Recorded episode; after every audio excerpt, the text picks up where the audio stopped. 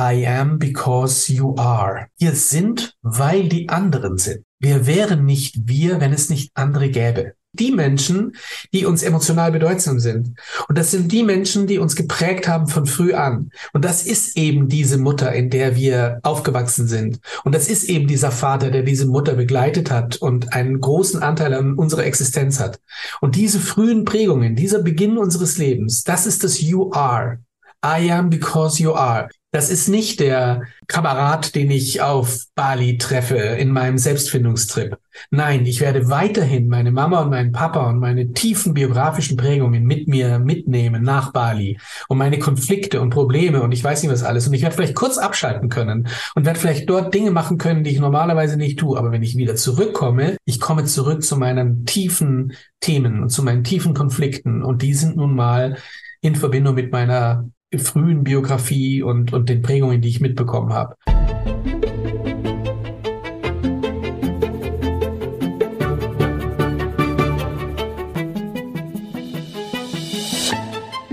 Einen wunderschönen guten Tag, meine sehr verehrten Damen und Herren, und herzlich willkommen zu einer neuen Episode Mindblowing. Heute mit einem für mich ganz besonderen Gast, auf den ich mich wirklich sehr gefreut habe, denn er ist heute schon zum zweiten Mal da. Und die erste Folge, die ich mit ihm aufgenommen habe, ist bis heute mit großem Abstand meine absolute Lieblingsfolge, weil ich aus dieser Folge am meisten gelernt habe und für mich rausziehen konnte und mich diese Folge, dieses Gespräch damals so unheimlich bereichert hat. Ähm, deswegen freue ich mich, dass er heute wieder da ist. Und die Rede ist von keinem geringeren als dem einzig wahren Professor Dr. Dr. Christian Schubert. Für alle, die ihn nicht kennen, ähm, er ist Arzt, er ist Psychologe, ärztlicher Psychotherapeut und Psychoneuroimmunologe. Seit über 25 Jahren erforscht er also die Wechselwirkungen von Psyche, Gehirn und Immunsystem. Außerdem ist er Leiter des Labors für Psychoneuroimmunologie am Department für Psychiatrie, Psychotherapie, Psychosomatik und medizinische Psychologie der Medizinischen Universität Innsbruck. Christian Schubert ist außerdem Autor zahlreicher und viel beachteter Fachpublikationen und Sachbücher, wie unter anderem Was uns krank macht und was uns heilt. Das letzte Mal haben wir über genau diese Themen gesprochen, also über Psychoneuroimmunologie. Und heute sprechen wir im Grunde genommen ähm, auch wieder ein bisschen äh, über dieses Thema, aber eigentlich ähm, haben wir uns zusammengetan, um über die Inhalte seines neuen Buchs zu sprechen. Und zwar heißt das Buch Geometrie der Seele, wie unbewusste Muster das Drehbuch unseres Lebens bestimmen. Und jeder, der diesen Podcast schon länger verfolgt, weiß ganz genau, wie oft ich über Verhaltensmuster, über die Wichtigkeit unserer Biografie und ähm, über Schutzmechanismen und Abwehrmechanismen und ähm, über unser Unterbewusstsein spreche und wie wichtig das ist, sich mit diesen Dingen zu beschäftigen, weil sonst unsere Vergangenheit unsere Zukunft bestimmt. Und genau das ähm, betrachten wir heute in dieser Folge, weil das genau die Themen sind, um die es in diesem neuen Buch geht. Und deswegen habe ich mich riesig gefreut auf dieses Gespräch und ich hoffe sehr, dass es für euch alle, die jetzt zuhören, genauso viel ähm, Lehrreiches enthält und so viel Mehrwert hat, wie dieses Gespräch für mich hatte. Also viel Spaß beim Hören der Folge. Herzlich willkommen zurück, lieber Professor Dr. Dr. Christian Schubert. Schön, dass Sie wieder da sind. Hallo, grüß Sie. Es ist mir erneut eine Ehre. Ähm, bis jetzt ist die letzte Folge, die wir zusammen aufgenommen haben, immer noch ähm, meine persönliche Lieblingsfolge, weil das äh, mit Abstand die Folge ist, bei der ich am meisten gelernt habe. Und ich hoffe, dass wir das, äh, dass wir daran heute anknüpfen können. Sie ja. haben ein neues Buch geschrieben. Ja. Und wow. auf dieses Buch beziehungsweise auf das Thema ähm, würde ich heute gerne mit Ihnen eingehen. Damit wir aber jetzt nicht zu komplex starten, ähm, würde ich gerne mit, also damit eintauchen, dass wir auf den Untertitel eingehen. Das Buch heißt Geometrie der Seele, wie unterbewusste, äh, unbewusste Muster das Drehbuch unseres Lebens bestimmen. Bevor wir jetzt also in die Geometrie der Seele eingehen und Fraktalgeometrie, weil da wird es kompliziert, hm. würde ich ganz gerne erst die Frage beantwortet haben, wie beeinflussen denn unbewusste Muster unser Leben? Mhm. Beziehungsweise, um, um das vielleicht ein bisschen zu schärfen, würde ich das Muster mal rausnehmen, weil wir wollen ja noch nicht in die Geometrie, sondern wenn ich die Frage richtig verstehe, dann geht es darum, wie beeinflusst überhaupt Unbewusstes unser Leben.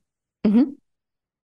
Ähm, und da muss man so ein bisschen in die Tiefe gehen in Bezug auf, ähm, wie sich die Psychoanalyse, die Tiefenpsychologie vorstellt, wie Unbewusstes, ja, was Unbewusstes eigentlich ist, beziehungsweise wie Unbewusstes dann ähm, einen Einfluss hat auf unser bewusstes Sein, auf das, was wir tagtäglich erleben.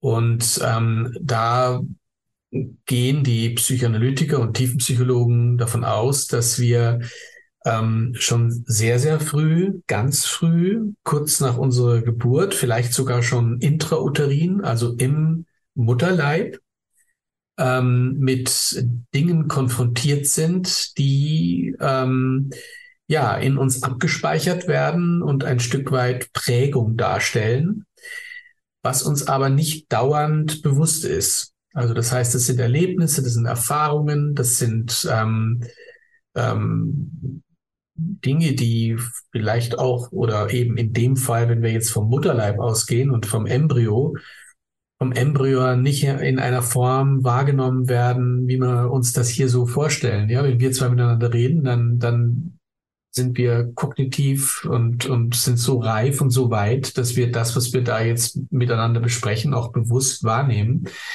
Ein Embryo ähm, hat schon sehr, sehr viel an Wahrnehmungsmöglichkeiten, ähm, aber kann natürlich noch, in die, noch nicht in dieser Form psychisch interagieren mit den Menschen und sozial äh, sein. Und, und das wird aber trotzdem sehr, sehr viel schon erfahren. Das, da geht es um Klänge, da geht es um Berührungen, da geht es um Außenereignisse, die außerhalb des Mutterleibs zwischen Vater und Mutter zum Beispiel stattfinden, die überhaupt die Reaktion der Mutter auf Alltag, wird alles mehr oder weniger auch in den Mutterleib gespielt und damit dem Embryo in gewisser Weise zur Verfügung gestellt, als erste Eindrücke von Sein. Und auch biochemisch, ne? Also allein die Tatsache, dass, dass die, die Reaktion oder die Wahrnehmung der Welt äh, der Mutter ja. Ob jetzt was bedrohlich ist, stressig ist ja. äh, oder sehr äh, angenehm, wohltuend, liebevoll etc., ähm, wird durch ihre Biochemie dann weitergegeben. Völlig richtig. An, genau ja. so ist es. Hm. Aber wie gesagt, da geht es ja jetzt nicht nur um Biochemie, sondern es ist ja immer alles, alles. Also wir haben ja nicht nur, wir bestehen ja nicht nur aus Biochemie, sondern wir bestehen natürlich aus Gesamtleben. Dazu gehört unsere Beziehung, dazu gehören unsere psychischen Emotionen, Gedanken, Motivationen und eben auch unsere Biochemie. Und alles ist eigentlich eins. Also können es eigentlich gar nicht trennen. Und genau so ist es natürlich auch mit dem Embryo. Der gibt nicht nur biochemische Eindrücke, in Anführungszeichen, durch Noradrenalin, Adrenalin, Cortisol und verschiedene Hormone, die ähm, oder auch Entzündungsproteine, Immunfaktoren, die in die Plazenta kommen und zum Teil dann durchaus auch auf das Embryo übergehen können, ähm, sondern es bekommt eben mehr. Es bekommt ein gesamtheitliches Sein mit. Und da wird eben sehr, sehr viel wahrgenommen und, und abgespeichert. So. Und ähm, dann kommt das Kind auf die Welt und, und kriegt die ersten sozialen Erfahrungen mit, ähm, bekommt durchaus auch die ersten Situationen mit, wo es vielleicht nicht die Bedürfnisse befriedigt bekommt, die es gerne bekommen würde. Ähm, es lernt langsam sozial zu sein, in Beziehungen sich zu verhalten, auch angemessen zu verhalten. Wenn es das nicht tut, wird es entsprechend auch zurückgewiesen und auch ähm, gerügt oder, oder was auch immer. Also es passiert ein soziales Miteinander und einige Dinge müssen auch unten gehalten werden, die eben nicht entsprechend ähm, bedürfnisbefriedigt werden. Also wenn ein Kind etwas Bestimmtes will und das kriegt es in dem Moment nicht, dann muss es das in irgendeiner Form verarbeiten.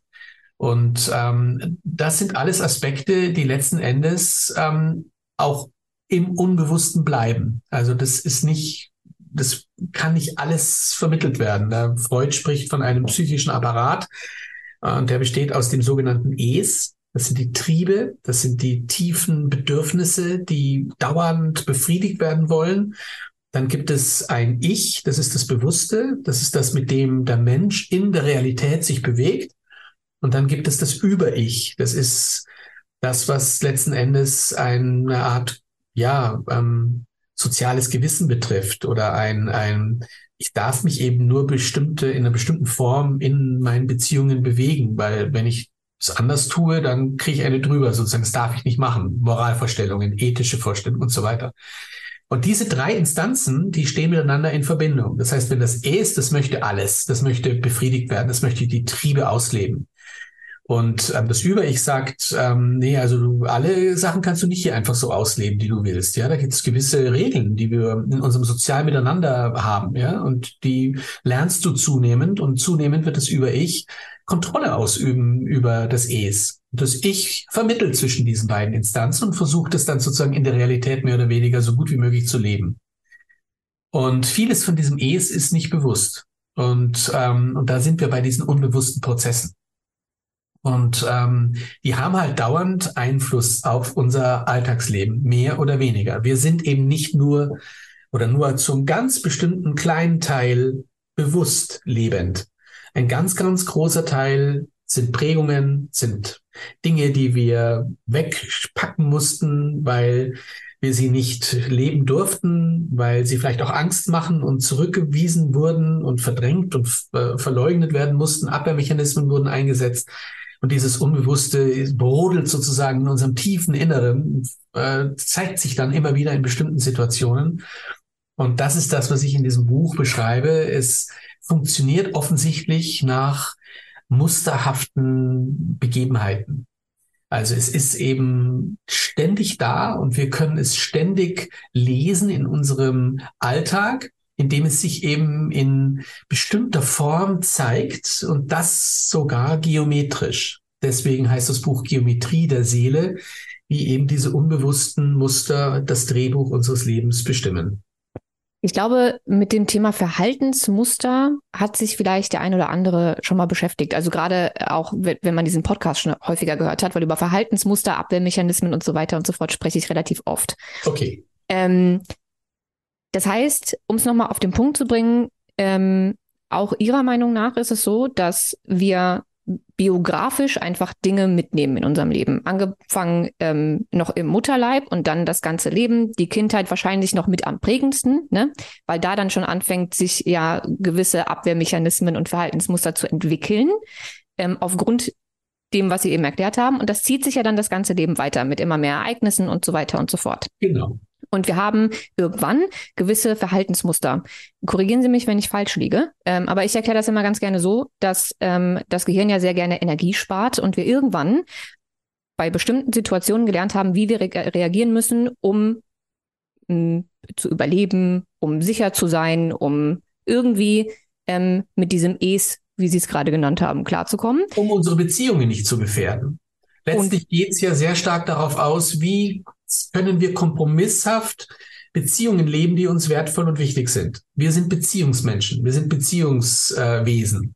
Und wir möchten Beziehungen so gut wie möglich leben. Das ist das, was wir alle wollen. Wir wollen geschätzt werden, wir wollen geliebt werden ähm, äh, und wir wollen ja, wir, wir, wir wollen in sozialem Zusammenhang so gut wie möglich existieren. Und da müssen Kompromisse gebildet werden. Das heißt, bestimmte Bedürfnisse, die ich habe, die kann ich nicht in der Form ausleben, weil ich dann vielleicht auch den anderen schädige oder missbrauche oder Dinge mit ihm dann tue, die, die eben nicht zum sozialen Miteinander äh, ähm, äh, äh, tragbar sind. Trotzdem habe ich diese Bedürfnisse. Ich würde gerne, ja, dieses Es, dieses Will ständig etwas. Und das muss aber kontrolliert werden, weil sonst würden wir uns über uns herfallen äh, in dem Moment, wo wir wollen. Und der andere aber eben nicht will. Ja, also das heißt, wir müssen ständig regulieren. Und ich denke, äh, ich, ich würde eher sozusagen anstelle die, die Gehirnenergie, würde ich eher das Soziale in den Mittelpunkt stellen. Das ist, das ist größer, das ist, das ist wichtiger, das ist bedeutsamer, das ist sinnvoller, unser soziales Miteinander. Das, was ich mit der Gehirnenergie meinte, mhm. ähm, passt aber zu dem, was Sie sagen. Was ich meine, ja. ist nur, dass ich das irgendwann nicht mehr bewusst mache. Ja. Sondern weil ja Gehirnenergie, das war das, was ich meinte mit dem Energiesparmodus. Irgendwann funktionieren diese Prozesse ja unterbewusst. Das sind ja dann ja. diese Verhaltensmuster, die ich nicht mehr bewusst steuere. Ja. Und, die, und es passt auch zusammen, weil wir ja biopsychosozial denken beide. Und beides gehört ja zusammen. Also ja. unser soziales Miteinander, unser Gehirn gehört ja zusammen. Das ist ja, ja. Genau. Das heißt also, irgendwann bin ich an einem Punkt, je älter ich bin, wenn ich mich damit noch nie beschäftigt habe, ähm, wo es einfach eine ganze Menge an unterdrückten, nicht ausgelebten Bedürfnissen, alten Erfahrungen, ähm, Erlebnissen etc. pp gibt, die gewisse Verhaltensmuster mh, zur Folge hatten ähm, und einfach sehr, sehr viel unterbewusst passiert und ich gegebenenfalls Entscheidungen treffe oder meine Beziehungspersonen nach gewissen Mustern äh, aussuche, vielleicht auch meine Karriere, mein Job, meine Gesundheit, also alles, was in meinem Leben passiert, eventuell gar nicht so bewusst entscheide, wie ich denke, sondern äh, mein Unterbewusstsein da eine größere Rolle spielt, als ich es vielleicht auf dem Schirm habe. Richtig, genau so könnte man es gut zusammenfassen. Da ist irgendetwas in uns, das uns nicht bewusst ist und das trotzdem einen großen Anteil daran hat, wie wir unser Leben leben, in den verschiedensten Bereichen. Ich habe bei dem, bei dem Lesen des Buches, und ich muss sagen, ich bin erst ungefähr zur Hälfte durch, ähm, aber gesehen, dass das sehr, dass sie da sehr in die Breite gehen, weil wenn ich an Verhaltensmuster denke, dann denke ich immer sehr, sehr klein. Ich erkenne ein Muster, ähm, zum Beispiel, wenn ähm, Trigger XY kommt, reagiert die Person immer so. Das sind so die Muster, die ich ähm, auf dem Schirm habe und die ich auch sofort erkenne. Aber was Sie ja machen, auch in der Therapie und sozusagen auch in der, in der äh, Diagnostik, ist ja die Muster übers Leben zu sehen. Also wo wiederholen sich auch Lebensereignisse mehr oder weniger ähnlich oder sogar über Generationen verteilt. Also das wird um, das wird um einiges größer als das, was ich so in meinem Alltag an Mustern erkenne. Ähm, wie funktioniert das? Also, dass tatsächlich sich Dinge selbstähnlich, wie Sie das genannt haben, immer und immer wiederholen. Also da würde ich jetzt schon ganz gern zurückgehen auf ein ganz ein einfaches Beispiel. Das bringe ich immer, damit der Zuhörer oder Zuseher einen Eindruck davon bekommt, um was geht's da eigentlich. Es geht eigentlich um ein Naturphänomen. Also das ist jetzt, jetzt gehen wir mal weg von der Seele, gehen wir mal weg von der Geometrie der Seele, gehen wir mal hin in Richtung Geometrie der Natur. Und wenn wir von Natur reden, dann reden wir meistens von Pflanzen, von Gebirge, von auch Mensch in körperlichen Tieren, Pflanzen. Und da würde ich ganz gerne ein Beispiel bringen, und zwar den Baum. Den kann sich jeder wunderbar vorstellen. Da braucht man nicht mal ein Beispiel jetzt äh, zu sehen, sondern man stellt sich den Baum jetzt vor. Und der Baum, der hat eine ganz bestimmte Gestalt. Es kann ein Laubbaum sein, kann ein Tannenbaum sein, völlig egal. Aber er hat eine bestimmte Gestalt. Und wenn wir einen dicken Ast möglichst stammnah von diesem, in diesem Baum abbrechen und den uns vor die Nase halten, dann sehen wir, dass sich dieser Baum selbst ähnlich wiederholt. Das heißt, dieser Ast schaut aus wie ein kleiner Baum.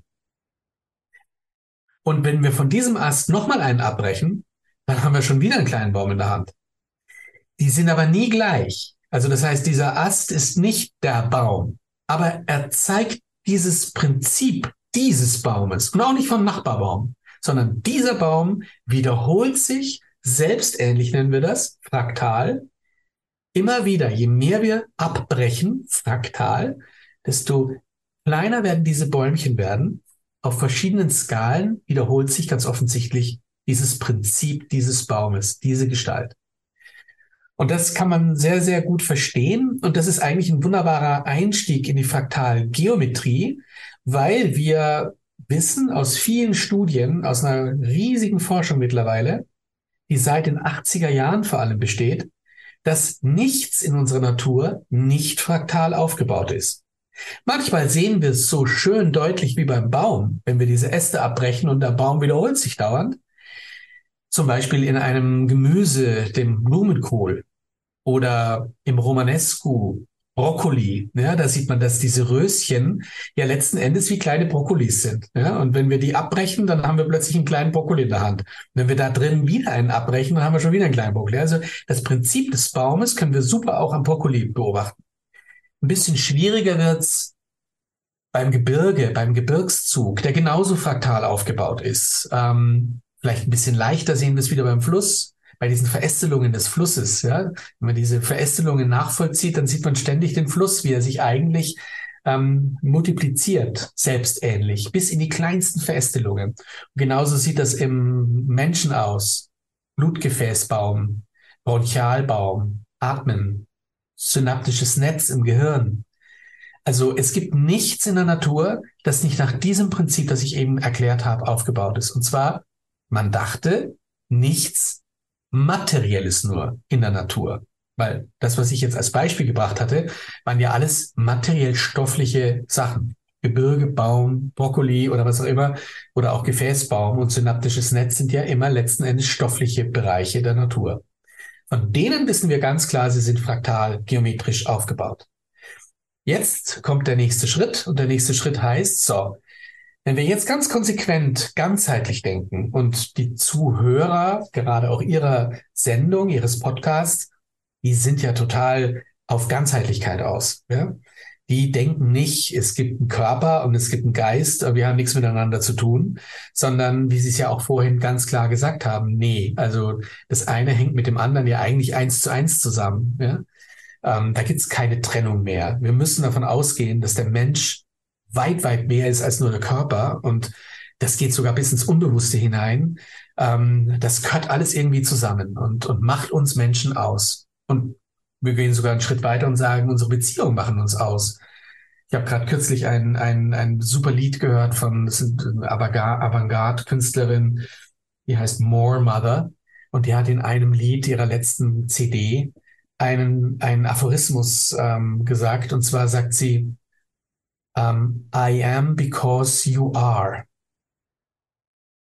Und das finde ich total interessant weil es eigentlich die biopsychosoziale Idee einer neuen Medizin schon fast ins Extreme treibt.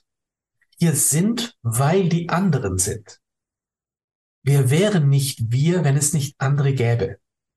Und das finde ich total spannend und schafft sozusagen den Raum, den öffnet den Raum in Richtung die Ganzheitlichkeit sozusagen in Richtung Beziehung und in Richtung Familie und in Richtung ja, Städte, Nationen.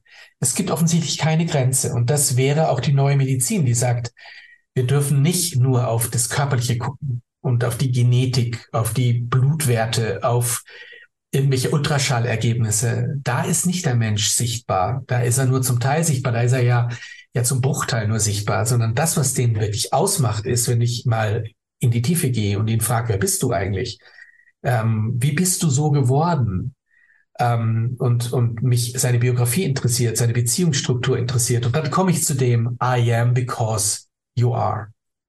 Und ich finde es ähm, tatsächlich sehr wichtig und irgendwann werde ich Sie nochmal einladen, nur um über Beziehungen zu sprechen, ja. weil äh, es da auch so unheimlich viele interessante Studien gibt, auch was Beziehungen ähm, mit unserer Gesundheit auf Dauer machen. Absolut. Ähm, das ist, das ist ein Thema, was ich tatsächlich, ich finde es so schade, dass das so wenig besprochen wird, weil ich das Gefühl habe, dass wir gesellschaftlich immer weiter weggehen von gesunden Beziehungen, ähm, aber immer mehr über Gesundheitsdinge sprechen. Das heißt also, eigentlich müssten wir, um äh, präventiv auch zu arbeiten, mehr über den Einfluss von gesunden Beziehungen auf unsere Gesundheit sprechen und wie wir überhaupt gesunde Beziehungen führen. Weil ich das Gefühl habe, gerade seitdem Persönlichkeitsentwicklung oder ich würde eher sagen Alltagspsychologie ähm, ja relativ groß ist. Und ich meine, im Grunde genommen ist das ja auch das, was ich tue.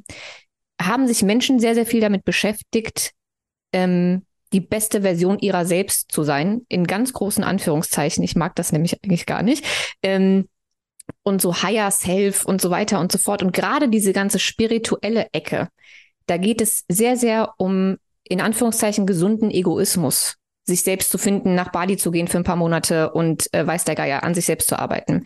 Was da aber leider immer wieder vergessen wird, ist, wenn du aus Bali zurückkommst und wieder in dein Leben kommst mit deinem Umfeld, deiner Familie, deinen Freunden, deinen Arbeitskollegen und so weiter und so fort, ähm, und du bist wieder in Gesellschaft, dann kommen deine ganzen anderen Anteile und so weiter und so fort und dein, durch dein Leben und deine Beziehung ja wieder zurück. Da kannst du dich selbst so viel suchen gehen, wie du willst. Du bist alleine ja nicht du. Du bist du in, in, in Bezug zu anderen bist du ja immer anders und es kommen immer andere Themen hoch und das beeinflusst dein Leben viel, viel mehr, weil du viel mehr Zeit mit anderen Menschen verbringst, als mit dir alleine auf oh, der Couch. Absolut richtig. Und da kommt schon wieder der Aphorismus. I am because you are. Und Ja. zwar die You are, das sind natürlich die Menschen, die uns emotional bedeutsam sind. Und das sind die Menschen, die uns geprägt haben von früh an. Und das ist eben diese Mutter, in der wir aufgewachsen sind. Und das ist eben dieser Vater, der diese Mutter begleitet hat und einen großen Anteil an unserer Existenz hat. Und diese frühen Prägungen, dieser Beginn unseres Lebens, das ist das You are. I am because you are. Das ist nicht der ähm, äh, äh, Kamerad, den ich auf Bali treffe in meinem Selbstfindungstrip. Nein, ich werde weiterhin meine Mama und meinen Papa und meine tiefen biografischen Prägungen mit mir mitnehmen nach Bali und meine Konflikte und Probleme und ich weiß nicht was alles. Und ich werde vielleicht kurz abschalten können und werde vielleicht dort Dinge machen können, die ich normalerweise nicht tue. Aber wenn ich wieder zurückkomme, in Anführungszeichen zurückkomme, wo auch immer ich zurückkomme, ich komme zurück zu meinen tiefen Themen und zu meinen tiefen Konflikten. Und die sind nun mal in Verbindung mit meiner frühen Biografie und, und den Prägungen, die ich mitbekommen habe. Und deswegen ähm, würde ich auch sagen, meine Erfahrungen sind zum Beispiel auch, wenn ich zum Beispiel ich arbeite ja auch mit viel mit Patienten, Klienten, ähm, äh, psychotherapeutisch. Und, und da kommt mir durchaus mal vor, dass ich ähm, mit jemandem arbeite, der ein schwerer Alkoholiker zum Beispiel ist. Und ich bin in einem Klinik-Setting und, äh, und, und diese Person kann recht gut in so einem gesunden Gesundheitstempel ähm, auf den Alkohol verzichten. Von, von jetzt auf sofort. Das heißt, er kommt dorthin und ist ein schwerer Alkoholiker, aber da trinkt er nichts mehr. Da ist ihm verboten zu trinken, da muss er gesund leben, da kriegt er seine Meditation, da kriegt er seine psychotherapeutischen Gespräche, da kriegt er sein schönes Umfeld und es wird alles ihm vorbereitet, sozusagen aufbereitet, damit er dort gut leben kann. Und der vergisst auf den Alkohol und hat nicht mal ein Craving, also hat nicht mal das Gefühl, er muss jetzt irgendwie, ähm, ist weder groß körperlich noch psychisch auffällig in Bezug auf seine Abhängigkeit. Aber wehe, diese Person kommt zurück in ihren normalen Alltagskontext. Dort, wo all diese Beziehungen wieder sind, dort, wo all diese toxischen, konflikthaften Situationen laufen, die da ist, dort wird er wieder zum Alkoholiker. Und das ist genau das, ja. Dort ist es You are. Ja. Also Sie sind hiermit offiziell äh, nochmal eingeladen, um äh, über Wunderbar. Beziehungen zu sprechen. Aber ich will nicht so weit vom Thema abkommen. Äh, zurück zu den Fraktalen. Genau. Sie hatten das ja gerade am, am, am Beispiel des Baumes erklärt, Ja. dass sich das sozusagen selbst ähnlich bis ins kleinste Stückchen immer wieder wiederholt. Also man den Baum in jedem kleinen Ast sozusagen wieder sieht. Genau. Das Ganze spiegelt sich im Kleinen wieder und das Kleine repräsentiert das Ganze. Es ist ein schönes dialektisches Prinzip. Und wie bringen wir das jetzt in Bezug auf unsere Biografie und auf sich wiederholende Muster? Das bringen wir insofern ähm, hin, ich hatte schon begonnen damit zu sagen, wir denken ganzheitlich. Und das heißt, wir, wir wissen, dass alles zusammengehört in unserer Existenz. Wenn wir also eine Geometrie des Stofflichen annehmen, die super bewiesen ist, wo es so viel Literatur schon dazu gibt, dann dürfen wir den gewagten Schritt machen und sagen, wenn das Psychische so mit dem Körperlichen in Verbindung steht, wenn die Seele so mit dem Körper in eins ist, und wir das ja auch wissen aus der Psychoneurologie, das ist mein Forschungsbereich, die Verbindung zwischen Psyche und Immunsystem, ist ja auch letzten Endes die Verbindung zwischen Immateriellem und Materiellem. Wenn das also so eng zusammengehört, dann müssten wir doch eigentlich auch eine Geometrie, eine Fraktalgeometrie im Seelischen, im Sozialen, ja vielleicht sogar im Geschichtlichen haben. Also in ganz großen, komplexen Zusammenhängen wird diese Form, wie wir sie vorhin beim Baum gesehen haben und wie ich sie erklärt habe, auch im psychischen und im sozialen, in Beziehungen wiedererkennen können. Und das über mehrere Generationen hinweg. Und wenn man genau hinguckt in sein eigenes Leben und sich da mal genau äh, möglichst mit einem Beziehungspartner, der einen kennt und der mit einem nochmal in ein Gespräch geht, wenn man da nochmal so eine kleine Geschichte äh, erzählt über sein eigenes Leben, dann kann man, wenn man genau hinguckt, musterartige Wiederholungen erkennen.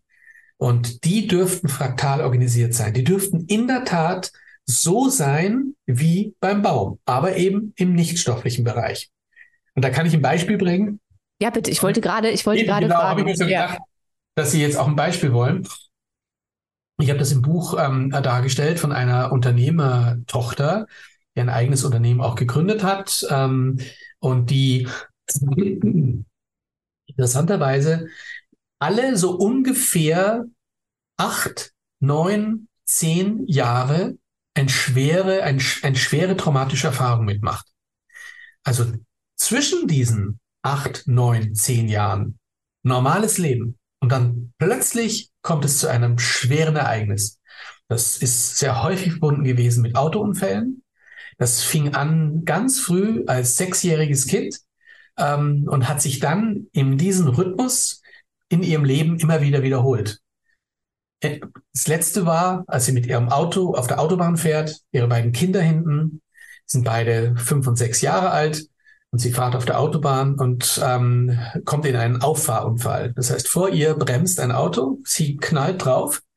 Ähm, fürchterliche Situation. Ähm, Sie bekommt fürchterliche Angst, dass hinter ihr jetzt das nächste Auto auffährt natürlich und damit ähm, möglicherweise auch noch eine viel schlimmere Situation ist. Sie ist aber hilflos und ähm, eine Situation, die sich immer wieder wiederholt bei diesen ganzen Ereignissen und Traumatisierungen, ist, dass eine Bezugs-, also eine, eine männliche Person äh, den, eine rettende Situation schafft. Entweder war es früh ihr Vater, oder dann ihr Ehemann, als es ihr besonders, als sie besonders krank wurde, auch ein Trauma. Oder in diesem Fall ein Autofahrer, der der nächste hinter ihr ist, der die Situation sieht, wie gefährlich das alles ist, sein Auto querstellt und sie somit die Möglichkeit bekam, auf die, auf den Seitenstreifen zu fahren mit ihrem Auto und geschützt war. Und damit ist das Ganze gut ausgegangen. Aber was eben auch dazu gehört zu diesen traumatisierenden Erfahrungen, die sie da macht, ist, dass sie sehr schnell zum Alltag wieder übergeht. Und dass sie sich nicht mit diesen Situationen auseinandersetzt. Wann finden die statt in ihrem Leben? Warum jetzt? Warum in diesen Zeitabschnitten, äh, die ich da genannt habe? Und, ich glaube, das fällt ähm, aber einem autonomalen Mensch ja auch gar nicht auf. Also, dass, dass man nach sowas wieder relativ schnell zurückgeht, ist, glaube ich, auch Teil unserer Gesellschaft, dass das, ne, man, man hat ja auch keine Zeit für sowas. Ähm, schon schwierig genug, ähm, weil ich finde, dass man sich mit solchen Dingen auch ähm, einfach mental, psychisch, emotional beschäftigen sollte, ähm, was das mit einem gemacht hat. Selbst wenn man jetzt nicht so tief geht, um zu gucken, wann, wo ist das Muster, ähm, dass man trotzdem sich die Zeit nimmt, das zu verarbeiten. Richtig. Die Angst, den Schock, die, also, ne? Völlig richtig, was Sie sagen. Ähm, aber meistens geht man, selbst wenn man das macht, geht man ja meistens von alleine nicht so tief zu sagen, warum jetzt? und wann war das schon mal und so. Das, ich glaube, da kommt man als Otto normal. Also ich hoffe, nach diesem Podcast kommt man drauf. Aber ansonsten kommt man da ja von alleine nicht richtig. Und es sind ja auch natürliche Schutzmechanismen. Man muss ja auch das sehen. Ja, also das heißt, wenn man sowas erlebt hat, dann hat das Leben ja auch Schutzmechanismen, wir nennen sie auch Abwehrmechanismen, die dazu führen, dass man das dann nicht mehr anguckt, sondern dass man dann äh, sozusagen wieder normal weiterlebt. Das Problem ist nur, dass wir wissen aus der Traumaforschung, Traumatisierungen oder Traumata, die nicht aufgearbeitet werden, mit denen man sich nicht nochmal beschäftigt und in die Tiefe geht und guckt sozusagen, woher kommen die, was ist da mit mir eigentlich passiert, wie habe ich das verarbeitet und so weiter, die neigen dazu, dass sie wieder auftreten. Können Sie mir hier ganz kurz Ihre persönliche Definition von Trauma geben? Weil ich habe das Gefühl, dass da bei dem Wort gefühlt jeder, mit dem ich gesprochen habe, ob Arzt oder Psychologe, ähm, eine andere Definition von hat. Bei den einen ist Trauma tatsächlich nur sowas wie Krieg miterlebt ähm, oder irgendwie wirklich gewalttätig, posttraumatische sowas. So lebensbedrohliche Situation, die so schlimm war und dass sie wirklich, also dass wir uns schützen müssen, auch psychologisch, sonst würden wir an dieser fürchterlichen Angstreaktion sterben. Ja, also das heißt, ist ein ganz, ganz, das so ist eigentlich die, die, die, die, die klassische Definition, sage ich mal, von einem Trauma. Und die meisten Menschen würden damit auch mitgehen und sagen, ja, das würden sie auch als Trauma sehen. Eine ganz, ein ganz schlimmes, großes Ereignis, das einen völlig erschüttert, wo man wirklich ähm, keine Kontrolle drüber hat, wo man ohnmächtig ausgeliefert ist und wo man schreckliche Angst entwickelt, ähm, dass man sterben könnte. Also das wäre so die Definition eines, eine übliche Definition eines Traumas. Ähm, ich gehe auch in anderen Bereichen in Richtung Trauma. Zum Beispiel, wenn ich eine Situation mitmache über viele Jahre, wo ich ähm, äh,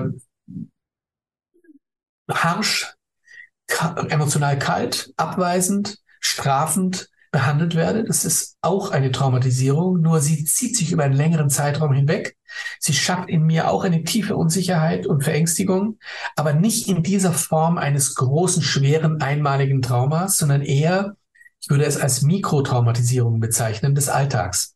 Also das heißt, Trauma ist für mich auch zeitlich nochmal zu sehen. Es ist nicht ein einmaliges, jetzt erfahrenes, schlimmes Ereignis, sondern es kann durchaus sich über die Länge ziehen und muss dann auch nicht vordergründig diese Schwere haben, wie ein schweres Trauma, ein Bomben äh, oder irgendein schwerer Unfall oder vielleicht auch eine einzigartige schwere Missbrauchserfahrung, die ein Mensch mitmacht. Auch das wäre ein Trauma, sondern es gibt ja auch diese dauerhaften Missbräuchlichkeiten, in die man eingewoben ist ähm, und die einem immer wieder ähm, an seine Grenzen führen, Angst machen, aber eben nie in dieser schweren Form, wie man es von einem einmaligen Trauma kennt, sondern eben über einen längeren Zeitraum mikrotraumatisierend. Auch das würde ich unbedingt in Trauma hineinbringen und auch sehr, sehr, sehr in Verbindung mit dem Auftreten von möglichen Erkrankungen. Da rede ich gerne von den Autoimmunerkrankungen. Also ich glaube, dass die Autoimmunerkrankungen einer dieser Erkrankungen sind, die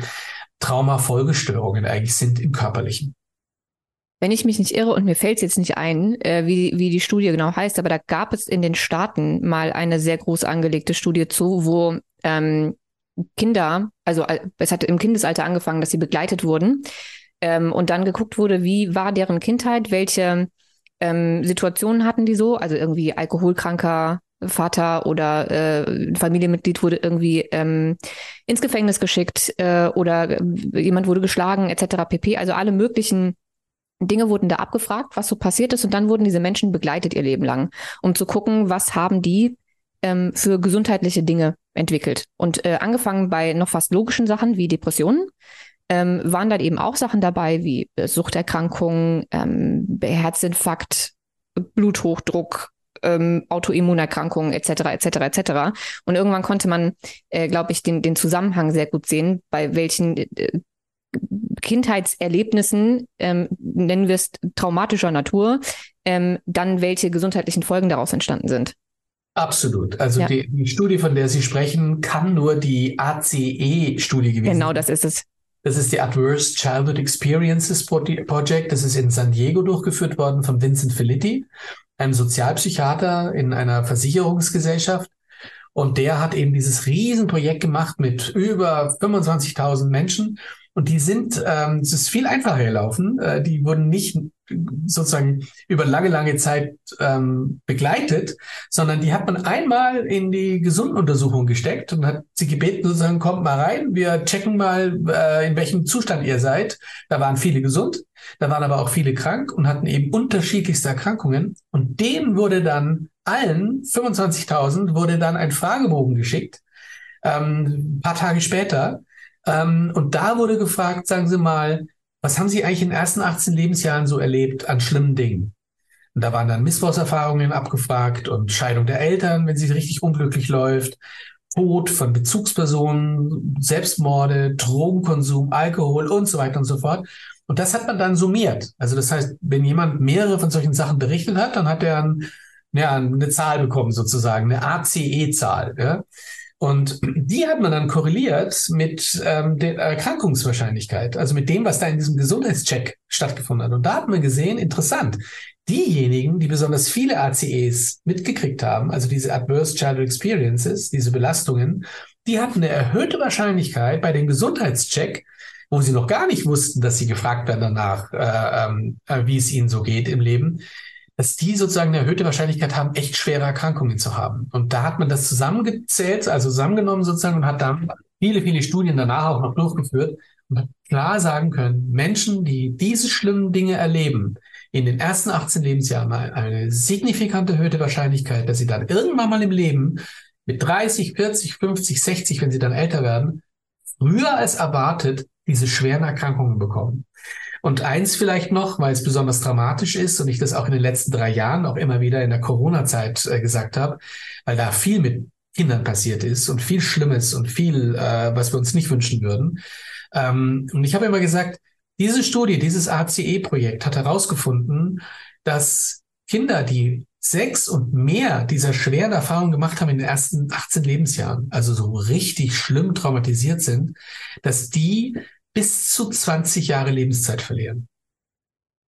Das ist heftig, das war ne? sozusagen einer der, der, der wirklich schlimmen äh, äh, Ergebnisse, die dieses Projekt hatte. Und das alleine schreit nach einer neuen nach einem neuen Umgang der Medizin mit Menschen. Denn wer wird denn schon gefragt, ob er ein Trauma erlebt hat äh, früh?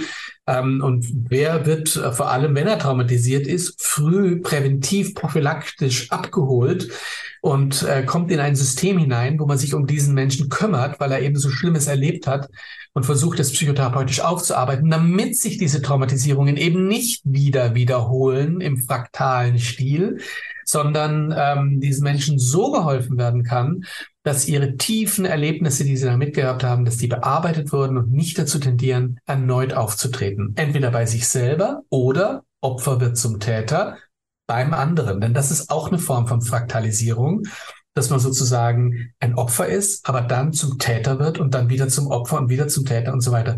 Es ist auch so eine selbstähnliche Wiederholung im Leben. Das ist auch prinzipiell etwas, was mich sehr interessiert, was Menschen mit ihren Erfahrungen, mit den schlimmen Erfahrungen machen. Also ob sie entweder in die Richtung gehen, dass sie ähm, mit Menschen dann besonders mitfühlend umgehen, weil sie selber wissen, wie es ist, verletzt zu werden, angegriffen zu werden, oder dann zum Täter werden. Es gibt ja diese zwei Wege. Und ich frage mich immer, was bringt Menschen dazu, eher Richtung Täter zu gehen, anstatt das Beste irgendwie aus der Situation zu machen. Und ne, ich habe da noch nicht so den Dreh raus, wo wo der Unterschied ist zwischen, ich, ich sehe das auch immer in so Superheldenfilmen, ne? Im Grunde genommen hat ähm, immer der Superheld genau die gleiche Background-Geschichte wie der Bösewicht in dem Film. Nur dass der eine ähm, aus dem, was ihm passiert ist, etwas Schönes machen wollte für andere und andere eher beschützen wollte. Und der Bösewicht mit der gleichen Hintergrundgeschichte eben böse geworden ist und zum Täter. Und ich frage mich immer, wo ist da, was ist das Zünglein an der Waage? Dass Menschen in die eine oder in die andere Richtung gehen? Hm. Das ist, das ist eine sehr gute Frage. Ähm, äh, also ich sehe es bei, ich sehe es bei, zum Beispiel bei Missbrauchsopfern, ähm, die mal sexuell missbraucht wurden oder emotional oder körperlich missbraucht wurden, ähm, die auch äh, eigentlich später im weiteren Verlauf, Verlauf ihres Lebens dazu neigen, erneut missbraucht zu werden. Aber nicht in der Form, wie wir das, wie sie das schon mal erlebt haben, sondern ähm, äh, wo sie eine Art entwickeln, eine, eine, eine, eine Konfliktpersönlichkeit, sage ich jetzt mal, wo sie dazu neigen, dass man sie über den Tisch zieht im Leben. Also wo sie sich auch ein Stück weit unbewusst anbieten. Da sind wir schon beim Unbewussten wieder. Mhm. Also das heißt, sie schaffen Beziehungsformen, wo sie ähm, draufzahlen wo sie über den Tisch gezogen werden, wo sie auf Menschen treffen, die gerne mal nehmen von denen und und äh, so mit dem mit dem mit der Hand rüberlangen sozusagen über den imaginären Tisch. Ja, aber das äh, kann dann auch durchaus körperlich auch sein. Aber ähm, muss nicht körperlich sein, kann durchaus auch rein seelisch sein, dass man ja ähm, dem anderen immer viel gibt, viel versorgt, sich gut kümmert um den anderen, den immer beschützt und der ähm, nutzt den dann aus und damit sind wir schon im Missbrauch.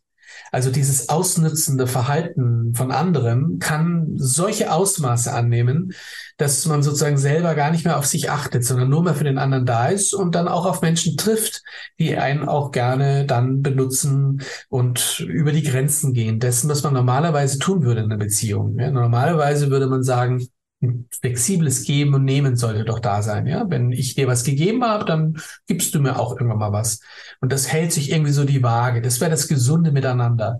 Aber Menschen, die diese Missbrauchserfahrung gemacht haben, die neigen dazu, diese Balance nicht richtig einzuhalten und mehr zu geben, als eigentlich ähm, erwartet wird. Und damit treffen sie natürlich auch auf Menschen, die gerne nehmen und sich sagen, hey, bewusst oder unbewusst, ich profitiere von dieser Person in einem unglaublichen Ausmaß und da hole ich mir, was ich nur so kriegen kann von der Person. Und die gibt sich entsprechend her. Also das sind dann solche Beziehungskonstellationen, womit ich nicht beantwortet habe die Frage, wie Opfer, ähm, Opfer, in dem Fall bleibt das Opfer Opfer ähm, und trifft auf erneute Täter. Ähm, wie aber der Umschlag ist, dass das Opfer zum Täter wird selber und eigentlich das macht, was es am allerliebsten, äh, was es niemals äh, äh, wollte mit anderen. Ähm, ja, das gibt es, aber die Erklärung dafür, es ist eine Art von Paradoxie, die da stattfindet. Ja, ich, ich finde das unwahrscheinlich spannend. Das hat was mit Unbewussten zu tun, weil Paradoxes, was wir äh, sehen im Alltag, also das ist ja klassisch paradox. Mhm. Dass ein Opfer Opfer bleibt, das ist uns nicht paradox. Aber dass ein Opfer zum Täter wird, das ist paradox. Und da habe ich so die Erfahrung gemacht, müssen wir unbedingt mit Unbewusstem spielen und mit unbewussten Einflusskräften rechnen. Wenn etwas paradox wird, dann läuft da irgendetwas auf einer ganz anderen Ebene unserer Existenz ab. Ja, ich finde, man sieht das auch. Äh, ich glaube, Gabor Maté hatte ähm, mal so ein Beispiel genannt. Weiß nicht, ob Sie den kennen. Ähm, ja, ein, gehört, ja. Ja. Und ähm, er hat mal das Beispiel genannt von äh, Zwillingen, die ähm, einen alkoholkranken äh, Vater hatten. Mhm. Und äh, der eine Zwilling ist äh, irgendwann auch Alkoholiker geworden und hat sich dann auch das Leben genommen. Und der andere Zwilling ist komplett das Gegenteil geworden. Also er ist kein Alkoholiker geworden. Er hat nie einen Tropfen Alkohol angerührt und ist dann auch ähm, in Richtung Alkoholaufklärung und Jugendarbeit und so weiter gegangen. Obwohl sie ja im Grunde genommen nicht nur die gleichen Gene, weil eineigige Zwillinge, sondern eben auch ähm, die gleiche Familie und die gleiche Situation hatten und die gleiche Ausgangssituation. Trotzdem ist der eine in die eine Richtung gegangen und der andere in die komplett gegenteilige Richtung. Ich würde aber jetzt spontan sagen, beide nicht unbedingt gesund. Nee, das nicht. Genau, weil der eine ähm, lebt den Alkoholismus erneut und die Depression und die Verarbeitung dieser Depression. Und der andere ist für meine Begriffe derart kontrolliert und wehrt derart diese ganzen Sachen ab, dass es schon wieder krank werden könnte und in eine Richtung geht, äh, wo man jetzt auch sagt, also ein Mensch, der sein ganzes Leben fast schon zwanghaft versucht, sozusagen das Konter, das Kontra zu dem zu sein, da würde ich jetzt auch aufpassen, ob der ähm, gesund Beziehungen leben kann in dieser Form. Das bezweifle ich schwer. Ja, es ist beides aus dem Trauma heraus, ne? Richtig. Es ist beides nicht wirklich verarbeitet, sondern zwei Wege, wie es unverarbeitet sozusagen laufen kann. Genau so ist es, richtig. Ja. Zurück zu den Fraktalen. Sie hatten das Beispiel mit der guten Dame ähm, genannt, die immer wieder Trauma alle, ich glaube, acht Jahre hatten Sie gesagt, ne? Ähm, in ihr Leben gebracht hat durch äh, Autounfälle etc. pp. Wenn ich jetzt sowas feststelle in meiner Biografie, sich immer wiederholende, selbstähnliche äh, Dinge, die mir passieren, was mache ich denn dann? Also ich, ich, ich gehe mir jetzt meine, ich gehe jetzt meine Biografie durch und stelle fest, das, was Professor Schubert gesagt hat, macht irgendwie Sinn. Und ich sehe auch in meinem Leben irgendwie sich selbst ähnlich wiederholende äh, Dinge. Wie unterbreche ich das? Was, was mache ich dann? Also ich kann vielleicht noch ein Beispiel bringen, äh, noch ein Beispiel, weil wir mhm. auch vorhin gesagt haben, das betrifft ja nicht nur das Leben, ein Leben sozusagen, sondern es kann ja auch transgenerational ein Thema sein. Und ähm, ein weiteres Beispiel ist, dass zu mir jemand kommt, ein, ein, ähm, ein Klient, der schwer belastet ist. Äh, er, es geht ihm total mies, er, äh, er erlebt Entscheidungen. Und ähm, was ihn besonders belastet in dieser Zeit, ist äh, nicht nur die Trennung ähm, von seiner Frau, sondern eben auch, wie seine Kinder damit umgehen. Und da vor allem der Kleine. Es hat drei Kinder, zwei sind ein bisschen älter schon, die sind schon durch. Da muss man sich nicht so viel Sorgen machen. Die sind schon 16 und 17, gehen schon ihren eigenen Weg. Aber der Kleine, der Achtjährige, um den macht er sich besonders Sorgen. Der ist auffällig, der, der ist in der Schule nicht mehr gut, der, der wird gemobbt von seinen Mitkollegen äh, äh, und ähm, alles ganz offensichtlich im Zusammenhang stehen mit dem, was er gerade durchmacht an traumatischer Erfahrung mit der Trennung der Eltern. Und ähm, und dann gehe ich weiter ins Gespräch mit ihm und frage ihn, ja, von wo kommen Sie denn her? Wer sind Sie denn? Und dann sagt er, na, ähm, ich bin ähm, da und da und da aufgewachsen und, und, und, und dann haben sich meine Eltern getrennt. Als er acht war. Hm, er war nicht acht, er war sieben. Ja, aber fast. Und, genau, selbstähnlich. Mhm. Und, ähm, und dann erzählt er mir weiter, auch er hatte eine ältere Schwester. Ähm, ähm, und äh, das war für ihn ganz, ganz furchtbar, diese Trennung. Und als er so darüber spricht, äh, wird deutlich, dass er ja eigentlich die Geschichte wiederholt. Das heißt, das, was er nie und nimmer seinem eigenen Sohn je antun wollte, ist in der Tat passiert. Das heißt, irgendetwas in ihm drinnen scheint eine Prägung zu haben, ein Trauma, das er erlebt hat als kleiner Bub und das nun unbewusst danach strebt, erneut sich zu wiederholen, damit es bearbeitet werden kann. Denn es wurde ja nicht damals bearbeitet für diesen Kleinen. Der wurde nicht in eine psychologische Betreuung gegeben. Da haben nicht die Eltern versucht, zusammenzubleiben. Da wurde nicht im weitesten Sinn therapeutisch gearbeitet mit dem Kleinen, sondern der ist in seinem Elend äh, gewesen und musste damit umgehen lernen und hat dieses Trauma mehr oder weniger abgewehrt und, und hat versucht, so normal wie möglich in seinem Alltag weiterzuleben. Aber in seinem tiefsten Inneren ist diese schwere Erfahrung geblieben und nicht positiv, gewinnend, heilend aufgearbeitet worden. Und so strebt dieses Thema sozusagen erneut nach oben. In dem Moment, wo er seine Frau kennengelernt hat, und da könnte man jetzt sagen, er sucht sich vielleicht unbewusst schon eine Frau, mit der er dann dieses Problem kriegen wird, das wäre eine Variante, wie man sich sowas vorstellen könnte. Es könnte aber auch umgekehrt sein, dass er eine ganz normale Frau sich verliebt in eine Frau und dann aber in ihm drinnen diese negative, toxische Kraft plötzlich aufkommt äh, und er diese Beziehung, die vielleicht ganz gut laufen würde, in Richtung Scheidung bringt.